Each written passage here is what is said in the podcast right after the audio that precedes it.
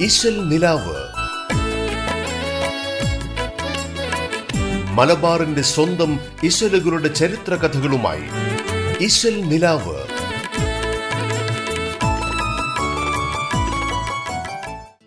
നമസ്കാരം. റേഡിയോ കേരളയുടെ എല്ലാ പ്രിയപ്പെട്ട ശ്രോതാക്കളെയും ഇന്നത്തെ ഇശൽ നിലാവിലേക്ക് സ്നേഹത്തോടെ സ്വാഗതം ചെയ്യുന്നു. മധുരസുന്ദരമായ മാപ്പിളപ്പാട്ടുകൾ പെയ്തിറങ്ങുന്ന ഇശൽ നിലാവിലൂടെ പാട്ടുകൾക്ക് പിന്നിലെ കഥയും ചരിത്രവും പങ്കുവയ്ക്കാനായി നിങ്ങൾക്കൊപ്പമുള്ളത് ഞാൻ ആൻഡ്രിയ. ഇവരെണ്ട് കേട്ടപ്പോൾ റൂഹില്ലാമീനായോർ ഇപ്പോലെയാകും പേരിയവർ വക്കാലും. അവരെ ഇടയിൽ ഇറങ്ങിയംലാക്കും ആകെ മലായിക്കിൽ പോരീശ പുവനയിലുള്ള വലിയാർ പലർകളും പോരീശയേറ്റം വളർത്തി പറഞ്ഞോവർ. മവാബിഹത്തെന്നും ഹലബി എന്നെയും മറ്റോ പാലെ പാലെ എട്ടിലും കണ്ടോവർ. കണ്ടു മുഫസീരിന്നാലെ ഉലമാക്കൾ കാരുണം പെറ്റേബിനു അബ്ബാസ് എന്നോരും കിണ്ടറിബനൂബറുഹാനതെന്നോരും കേളിമീകും മാബു അബ്ദുല്ല എന്നോവർ തീരപ്പെട്ടേല്ല ബലാലും മുസീബത്തും തേരിയടുക്കും നീ നേരത്തിലൊക്കെയും അറബി മലയാളത്തിൽ എഴുതപ്പെട്ടിട്ടുള്ള ഈ വരികൾ പ്രശസ്തമായ ബദർമാലയിലേതാണ് ഗവേഷകനായ ഡോക്ടർ കെ എൻ എഴുത്തച്ഛന്റെ അഭിപ്രായ പ്രകാരം വ്യക്തിത്വമുള്ളതും പൊതുഭാഷാധാരയിൽ മുങ്ങിപ്പൊങ്ങാൻ ഇഷ്ടപ്പെടാത്തതുമായ ഒരു സമുദായത്തിന്റെ ആത്മാവിഷ്കാരത്തിനുതകുന്ന ഒരു ഭാഷയെന്ന നിലയ്ക്കാണ് മാപ്പിളമാർക്കിടയിൽ അറബി മലയാള ഭാഷ രൂപപ്പെട്ടിട്ടുള്ളത്. പണ്ടുകാലത്ത് കച്ചവടത്തിനായി എത്തിയ അറബികൾ മലബാർ എന്ന് വിളിച്ചത് കേരളത്തെ മുഴുവനായിട്ടാണ്. പക്ഷേ പൊന്നാനി മുതൽ കാസർഗോഡ് വരെയുള്ള പ്രദേശങ്ങളാണ് അറബി മലയാളത്തിന്റെ വിളനിലമായിരുന്നത്. അതുപോലെ തന്നെ കൊടുങ്ങല്ലൂർ ആലുവ കൊച്ചി തുടങ്ങി ആലപ്പുഴ വരെയുള്ള ജനങ്ങളും അറബി മലയാളത്തിന്റെ സ്വാധീനത്തിന് വിധേയരായിരുന്നു. അങ്ങനെ ഒരു സഹസ്രാബ്ദകാലം മുഴുവൻ കേരള മാപ്പിളമാരുടെ ആത്മാവിഷ്കാരം സാധിച്ച ഒരു ഭാഷയാണ് മാപ്പിള മലയാളം അഥവാ അറബി മലയാളം മാപ്പിളമാരുടെ ഭക്തിയും പ്രണയവും ഭീതിയും അമർഷവും ശോകവുമെല്ലാം വേണ്ട രീതിയിൽ ആവിഷ്കരിക്കാൻ ഈ ഭാഷയ്ക്ക് കഴിഞ്ഞിട്ടുണ്ട്. ഈ ഭാഷയുടെ വേരുകൾ അന്വേഷിച്ചാൽ ചെന്നെത്തുന്നത് നസ്കി എന്ന ലിപിയിലാണ്.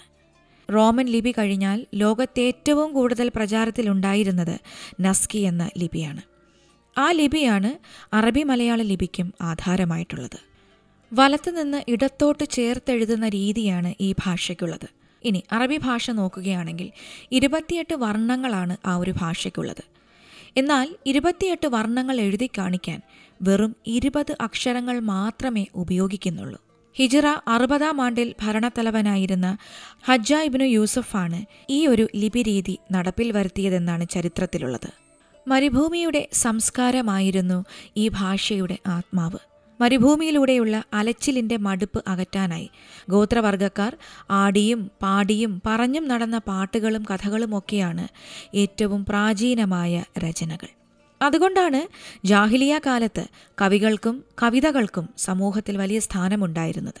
അതിൽ തന്നെ ഏറ്റവും പ്രധാനപ്പെട്ട സ്ഥാനമുള്ളത് ഖസീദകൾക്കായിരുന്നു. നേരത്തെ സൂചിപ്പിച്ച ഇരുപത്തിയെട്ട് വർണങ്ങളിൽ ആദ്യത്തെ പതിനഞ്ചെണ്ണം മാത്രമേ മലയാള ലിപി ഉപയോഗിച്ച് എഴുതി കാണിക്കാനാവൂ. ആയിരത്തി അറുന്നൂറ്റി ഏഴിൽ രചിച്ചതെന്ന് കരുതപ്പെടുന്ന മുഹീദീൻ മാലയിൽ ക ങ ച ജ ഞ ടാണ ത ദ ന ബ മ യ രാ ലാവ ഷ സ ഹ ള എന്നീ അക്ഷരങ്ങളാണ് ഉപയോഗിച്ചിട്ടുള്ളത്. അതിനുദാഹരണമായിട്ടുള്ള കുറച്ച് വരികൾ ഇനി പാടാം. മുത്താൽ പടച്ച ദൂനിയാവിൽ നിൽക്കും നാൾ.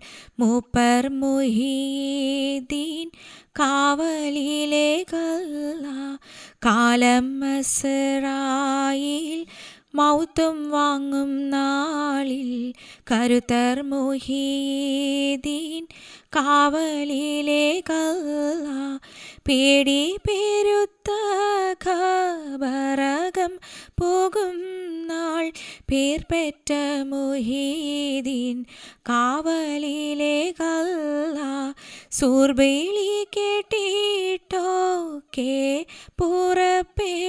പുറപ്പെട്ടാൽ സുൽത്താൻ മുഹീദീൻ കാവലിലെ കല്ല ഏഴുമുഖം ഇട്ടടുപ്പിച്ച് ദിക്കും നാൾ എങ്കും മുഹീദീൻ കാവലിലെ കല്ല ചൂടുപേരുത്തേ താറമ്മൽ ഞാൻ നിൽക്കും നാൾ ചൊക്കർ മുഹീദീൻ കാവലിലെ കല്ല നരകം അതേഴും കോരോദം മികച്ച നാൾ നരവർ മുഹീദീൻ കാവലിലെ കല്ല ഇത്തരത്തിൽ കയ്യെഴുത്ത് പ്രതികളായും അച്ചടിച്ച കോപ്പികളായും ആയിരക്കണക്കിന് അറബി മലയാള ഗ്രന്ഥങ്ങൾ ഉണ്ടായിരുന്നു. കൂട്ടത്തിൽ ആത്മീയതയും ദർശനവും ശാസ്ത്രവും വ്യാകരണവും വൈദ്യവും എല്ലാം കൈകാര്യം ചെയ്യുന്നതായിട്ടുള്ള കുറെ ആനുകാലികങ്ങളും ഉണ്ടായിരുന്നു.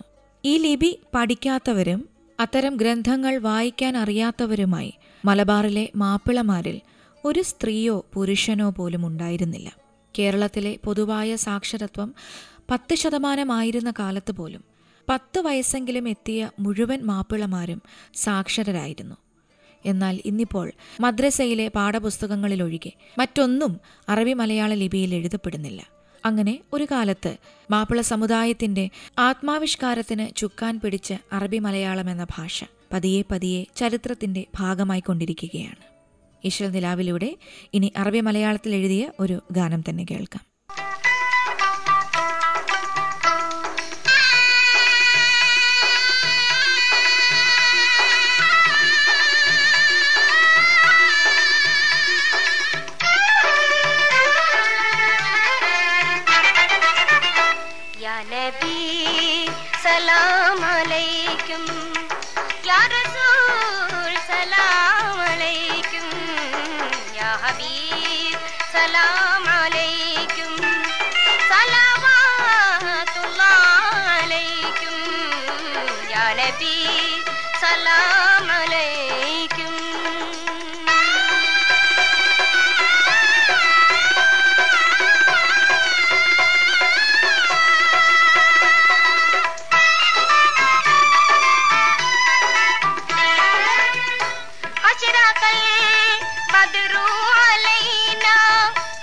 فاقتفت منه البدور مثل حسينك ما رأينا خدت يا وجه سروري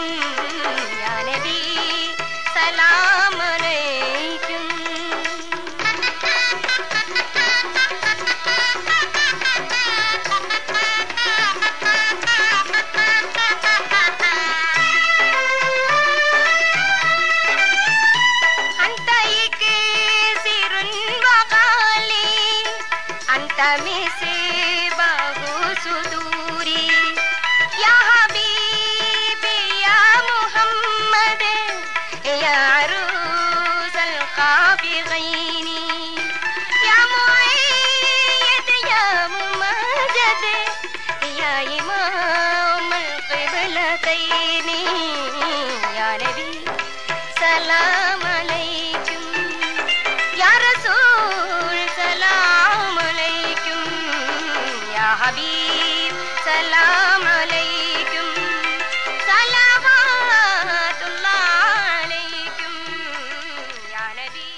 ഇശൽ നിലാവിൽ ഇനിയൊരു ചെറിയ ഇടവേള.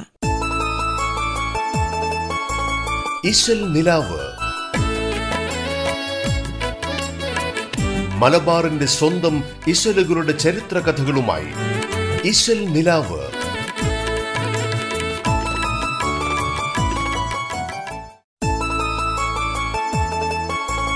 ഇശൽ നിലാവ്. മലബാറിന്റെ സ്വന്തം ഇശലുകളുടെ ചരിത്ര കഥകളുമായി നിലാവ്.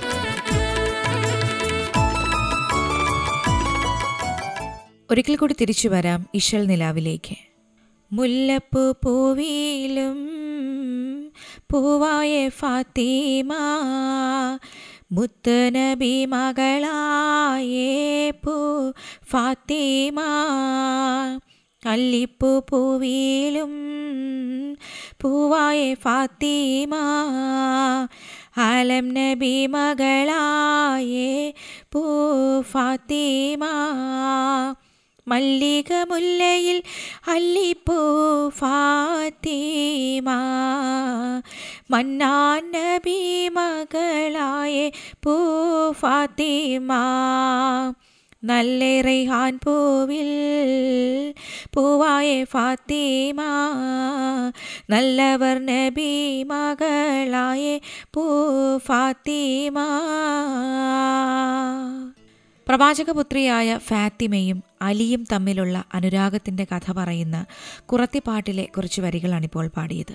അലിയുടെയും ഫാത്തിമയുടെയും വിവാഹത്തെക്കുറിച്ചും അവരുടെ സ്നേഹത്തെക്കുറിച്ചുമൊക്കെ ഒരുപാട് ചരിത്ര കൃതികളിൽ വിവരിച്ചിട്ടുണ്ട്. ഇവർ തമ്മിലുള്ള വിവാഹം നടത്തുന്നതിൽ സ്വഹാബിമാർക്ക് വലിയ ഒരു പങ്കുണ്ടായിരുന്നുവെന്നും നമുക്കവിടെ കാണാൻ കഴിയും. പ്രവാചക ശിഷ്യന്മാർ തമ്മിലുള്ള പരസ്പര സ്നേഹത്തിന്റെയും അതിർപ്പത്തിന്റെയും അടയാളം തന്നെയായിരുന്നു അലിയുടെയും ഫാത്തിമയുടെയും വിവാഹം. ഫാത്തിമയെ വിവാഹം ചെയ്യാൻ അലിയെ പ്രേരിപ്പിച്ചവർ അബൂബക്കറും ഉമറും സയ്യിദ്ബിന് മുവാദുമാണ് ഹിജറ രണ്ടാം വർഷം ബദർ യുദ്ധമൊക്കെ കഴിഞ്ഞതിന് ശേഷമാണ് ഇവർ തമ്മിലുള്ള വിവാഹം നടന്നത്. അലിക്ക് വേണ്ടി മഹറിന്റെ തുക നൽകിയത് ഉസ്മാൻ ഇബിനു അഫ്ഫാനാണ്. അതിനായി ഉസ്മാൻ അലിയുടെ ഹത്വമി എന്ന പടയങ്കി നാനൂറ് ദിർഹമിന് വിലയ്ക്ക് വാങ്ങി. അലി ആ ദിർഹം കൈപ്പറ്റിയപ്പോൾ ഉസ്മാൻ ആ പടയങ്കി തിരിച്ച് അലിയെ ഏൽപ്പിക്കുകയും ചെയ്തു. എന്നിട്ട് ഇത് നിങ്ങളുടെ വിവാഹത്തിന് എന്റെ സമ്മാനമാണെന്നും പറഞ്ഞു. അലിയുടെ ആത്മാഭിമാനവും മാന്യതയും പൂർണമായി സംരക്ഷിച്ചുകൊണ്ട് ഒരു ബാധ്യതയോ അല്ലെങ്കിൽ കടപ്പാടോ തോന്നാത്ത വിധം വളരെ ഭംഗിയായിട്ടാണ് ഉസ്മാൻ അത് കൈകാര്യം ചെയ്തത്. അതുപോലെ തന്നെ അൻസ്വാരി സ്വഹാബി സൈദബിന് മുവാദാണ് ഒരു ആടിനെ അറുത്ത് അലിയുടെയും ഫാത്തിമയുടെയും വിവാഹ സദ്യ ഒരുക്കി സന്തോഷം പ്രകടിപ്പിച്ചത്. എന്നാൽ സ്വഹാബിയായ ഹാരിസത്തബിന് നൂമാൻ തനിക്കുള്ള സ്നേഹം അലിയോടും ഫാത്തിമയോടും കാണിച്ചത് സ്വന്തം ഭവനം അവർക്ക് ദാനമായി നൽകിക്കൊണ്ടായിരുന്നു. ആ വീട്ടിലേക്ക് വേണ്ട എല്ലാ ഗൃഹോപകരണങ്ങളും വാങ്ങിക്കൊടുത്തത് സാക്ഷാൽ അബൂബക്കർ സിദ്ദിഖുമാണ്. ഈ വിധത്തിലൊക്കെയാണ് പ്രവാചകപുത്രിയായ ഫാത്തിമയുടെയും അലിയുടെയും വിവാഹം നടന്നത്. അങ്ങനെ ഫാത്തിമ ബീവി തന്റെ ഭർത്താവായ അലിയെ സേവിച്ചും വീട്ടുകാര്യങ്ങൾ കൈകാര്യം ചെയ്തുമൊക്കെ ജീവിതം മുന്നോട്ട് നീക്കി. വളരെ മാതൃകാപരമായ ഒരു ദാമ്പത്യം തന്നെയായിരുന്നു അത്. അലിയും ഫാത്തിമയും തമ്മിൽ കവിതകളൊക്കെ ചൊല്ലി അന്യോന്യം പാടി രസിക്കാറുണ്ടായിരുന്നു. മാത്രമല്ല അവരുടെ വീട്ടിലേക്ക് അക്കാലത്തെ കവികളെ ക്ഷണിച്ചു വരുത്തി കാവ്യോത്സവങ്ങളും നടത്താറുണ്ടായിരുന്നു. പക്ഷേ ഇതിനിടയ്ക്ക് അവർക്ക് ദാമ്പത്യ ജീവിതത്തിന്റെ പ്രാരാബ്ദങ്ങൾ കൂടി വരികയും ചെയ്തു. ഫാത്തിമയ്ക്ക് തനിക്കൊരു സഹായിയെ കിട്ടിയിരുന്നെങ്കിൽ നല്ലതായിരുന്നുവെന്ന് ചിന്തയുമുണ്ടായി. എന്നാൽ അലിയെ സംബന്ധിച്ച് ഫാത്തിമയ്ക്ക് ഒരു സേവകനെ വാങ്ങാനോ ആ സേവകന് വേണ്ട കൂലി കൊടുക്കുവാനോ മാത്രം സാമ്പത്തിക ശേഷി ഉണ്ടായിരുന്നുമില്ല. അവസാനം അലി പ്രവാചകരോട് തന്നെ ഫാത്തിമയ്ക്കായി ഒരു സഹായിയെ നൽകണമെന്ന് ആവശ്യപ്പെട്ടു. എന്നാൽ പ്രവാചകൻ അതിന് നൽകിയ മറുപടി ഇപ്രകാരമായിരുന്നു. നിങ്ങൾ രണ്ടുപേരും ചോദിച്ചതിനേക്കാൾ ഉത്തമമായ ഒന്ന് ഞാൻ നിങ്ങൾക്ക് പറഞ്ഞു തരാം. ജിബിരിൽ എനിക്ക് കുറച്ച് വാക്കുകൾ പറഞ്ഞു തന്നിട്ടുണ്ട്. അതായത് എല്ലാ നിസ്കാര ശേഷവും പത്ത് വീതം തസ്ബീഹും തക്ബീറും തഹ്ലീലും ചൊല്ലണം. ഉറങ്ങാൻ കിടക്കുമ്പോൾ മുപ്പത്തിമൂന്ന് പ്രാവശ്യം തസ്ബീഹും തക്ബീറും ഹമദും പതിവാക്കണം. അലിയും ഫാത്തിമയും അന്നു മുതൽ തങ്ങളുടെ മരണം വരെ പ്രവാചകന്റെ ഈ വാക്കുകൾ അനുസരിച്ചിരുന്നു. അലി തന്റെ വീട്ടുജോലികൾ ഭാര്യയ്ക്കും തന്റെ മാതാവിനുമിടയിൽ വീതിച്ചു കൊടുത്തു. വീട്ടിലേക്ക് ആവശ്യമായ വെള്ളം കൊണ്ടുവരലും എന്തെങ്കിലും ആവശ്യത്തിനൊക്കെ പുറത്തു പോകലുമായിരുന്നു ഫാത്തിമ ബീവിയുടെ ജോലി. അതുകൊണ്ട് തന്നെ തന്റെ ഉമ്മയോട് മാവ് പൊടിക്കലും ഇടിക്കലും പോലെയുള്ള വീട്ടിനുള്ളിലെ ജോലികൾ മാത്രം ചെയ്താൽ മതിയെന്ന് അലി പറയുകയും ചെയ്തു. അങ്ങനെ ഒരു ദിവസം ജോലിയൊക്കെ കഴിഞ്ഞ് മടങ്ങിയെത്തിയ അലി കുറച്ച് ബാർലിപ്പൊടി വീട്ടിൽ കൊണ്ടുവന്നു. ഫാത്തിമ ബീവി അതിനെ മൂന്ന് ഭാഗങ്ങളായി വിഭജിച്ച് ഒരു പങ്ക് പൊടിയെടുത്ത് അത്താഴത്തിനുള്ള പാചകം ചെയ്യാനായി തയ്യാറായി. അപ്പോഴാണ് വാതിൽക്കൽ ഒരു ദരിദ്രൻ വന്ന് ഫാത്തിമ ബീവിയോട് ഭക്ഷണം ചോദിച്ചത്. തന്റെ മക്കൾക്കായി മാറ്റിവെച്ച ബാർലിപ്പൊടിയുടെ ഭാഗമെടുത്ത് അല്പം റൊട്ടി ഉണ്ടാക്കി ആ ദരിദ്രനെ ഫാത്തിമ ബീവി ഊട്ടി. അതിനുശേഷം ആ രണ്ടാമത്തെ ഭാഗമെടുത്ത് തന്റെ കുടുംബത്തിന് വേണ്ടി പാചകം ചെയ്യാൻ ഫാത്തിമ ബീവി തീരുമാനിച്ചു. അപ്പോഴാണ് ഒരു അനാഥൻ വന്ന് വാതിൽക്കൽ ഭക്ഷണത്തിനായി മുട്ടിയത്. ഉടൻ തന്നെ ആ ബാർലിപ്പൊടി എടുത്ത് ആഹാരം പാകം ചെയ്ത് ആ അനാഥനും ഫാത്തിമ ബീവി നൽകി. അതിനുശേഷം ശേഷിച്ച അവസാനത്തെ ഭാഗം പൊടിയെടുത്ത് അത്താഴം പാചകം ചെയ്യാൻ ഒരുങ്ങിയപ്പോൾ വീണ്ടും ഒരു ദരിദ്രനായ വൃദ്ധൻ വന്ന് അത്താഴത്തിനായി അപേക്ഷിച്ചു. ശേഷിച്ച ആ മാവ് കൊണ്ട് റൊട്ടിയുണ്ടാക്കി ആ ദരിദ്രനും ഫാത്തിമ ബീവി സന്തോഷത്തോടെ ആഹാരം നൽകി. അങ്ങനെ ആ വീട്ടിൽ മിച്ചമുണ്ടായിരുന്ന കുറച്ച് ധാന്യപ്പൊടികൾ ഉപയോഗിച്ച് തന്റെ മക്കൾക്ക് റൊട്ടി ഉണ്ടാക്കി നൽകിയിട്ട് ഫാത്തിമ ബീവിയും അലിയും അള്ളാഹുവിനോട് പ്രാർത്ഥിച്ചുകൊണ്ട് പട്ടിണിയിരുന്നു. ഈ സംഭവത്തിന് ശേഷം അള്ളാഹു ഫാത്തിമയെയും അലിയെയും കുറിച്ചുള്ള വാക്യങ്ങൾ മലക്ക് മുഖേന ഭൂമിയിലേക്ക് അയച്ചു. അവർ ദരിദ്രർക്കും അനാഥർക്കും ബന്ദികൾക്കും സ്നേഹം മാത്രമല്ല ഭക്ഷണവും നൽകുന്നു. അന്നത്തെ തിന്മയിൽ നിന്ന് അലാഹു അവരെ സംരക്ഷിക്കുകയും സമൃദ്ധിയും സന്തോഷവും നൽകുകയും ചെയ്തിരിക്കുന്നു. ഇതായിരുന്നു ആ വിശുദ്ധ വചനങ്ങൾ. ഫാത്തിമ ബീവിയുടെയും അലിയുടെയും വളരെ ആഴത്തിലുള്ള സ്നേഹബന്ധം അനുഭവിച്ചറിഞ്ഞ പ്രവാചകൻ അലിയോട് ഫാത്തിമ സ്വർഗത്തിലും നിന്റെ ഭാര്യയായിരിക്കുമെന്ന് പറഞ്ഞിട്ടുണ്ട്. കുറത്തി എന്ന ഇശലിലും യമൻകെട്ട് എന്ന ഇശലിലുമാണ് ഫാത്തിമയുടെയും അലിയുടെയും സ്നേഹത്തെക്കുറിച്ച് പറയുന്ന ഈ കുറത്തി പാട്ട് കവി എഴുതിയിരിക്കുന്നത്. അവളല്ല ഫാത്തിമ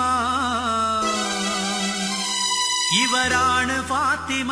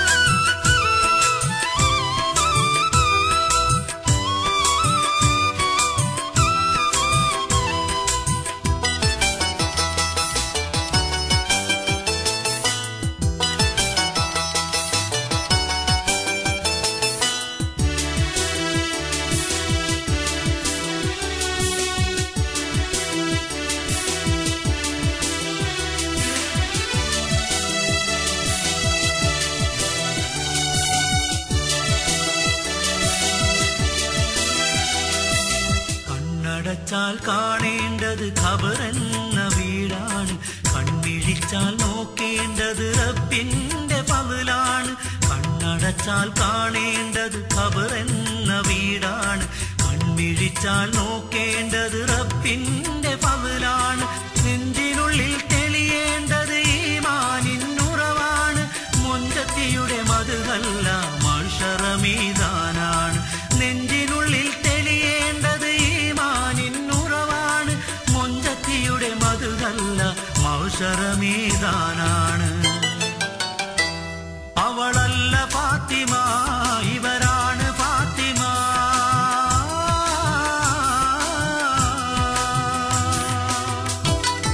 ഈ ഗാനത്തിന്റെ വരികൾ എഴുതിയിരിക്കുന്നത് ഒ എം കരുവാരക്കൊണ്ടാണ് കെ എൽ ലത്തീഫ് സംഗീത സംവിധാനം നിർവഹിച്ചിരിക്കുന്നു. ഇതുപോലെ ചരിത്രമുറങ്ങുന്ന മാപ്പിള പാട്ടുകളുമായി ഇശ്വൽ നിലാവിലൂടെ വീണ്ടും അടുത്ത ദിവസം വരാമെന്ന് പറഞ്ഞുകൊണ്ട് തൽക്കാലം ഇവിടെ വാങ്ങുന്നു ഞാൻ ആൻഡ്രിയ. പ്രണയഗാനം നൊടിയുമ്പോൾ ഫാത്തിമാനെ വിളിക്കല്ല ഫാത്തിമാക്ക് പ്രണയഗാനം നൊടിയുമ്പോൾ പ്രേമലേഖ്യം വിരകുമ്പോൾ ഫാത്തിമാക്ക് വിളമ്പല്ല. ഇശൽ നിലാവ്. മലബാറിന്റെ സ്വന്തം ഇശലുകളുടെ ചരിത്ര കഥകളുമായി ഇശൽ നിലാവ്.